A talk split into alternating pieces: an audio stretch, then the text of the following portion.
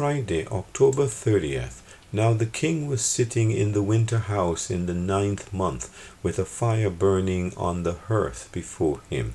Jeremiah 36:22. Winter is coming. 1. The Bible rejected. The fall of the year in the northern hemisphere is a cozy time, beautiful too, with orange, yellow, and red clothed trees.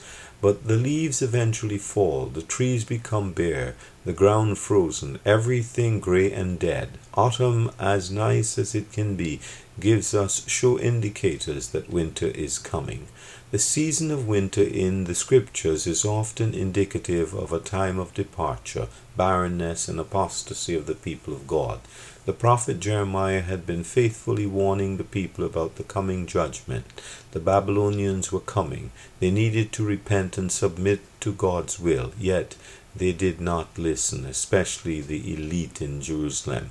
King Jehoiakim showed his contempt for Jeremiah's prophecies by cutting up the scroll that contained them with a penknife and casting the pieces into the fire. Jeremiah 36 23 to 26. It is significant that this incident occurred in the winter house. The audacity to think God's word could be destroyed in such a way. God gave Jeremiah the prophecy again Take yet another scroll and write on it all the former words. Jeremiah 36 28. God's word cannot be destroyed or broken.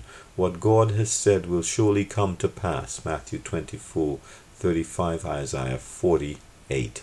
2,600 years later, we still have the book of Jeremiah in our hands.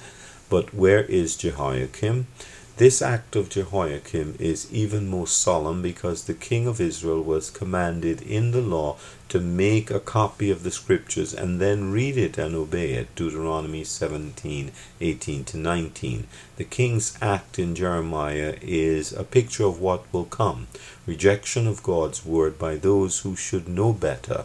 Notwithstanding, when winter conditions prevail, the Word of God becomes a valuable resource for the faithful believer. 2 Timothy 3 13 17, Brian Reynolds.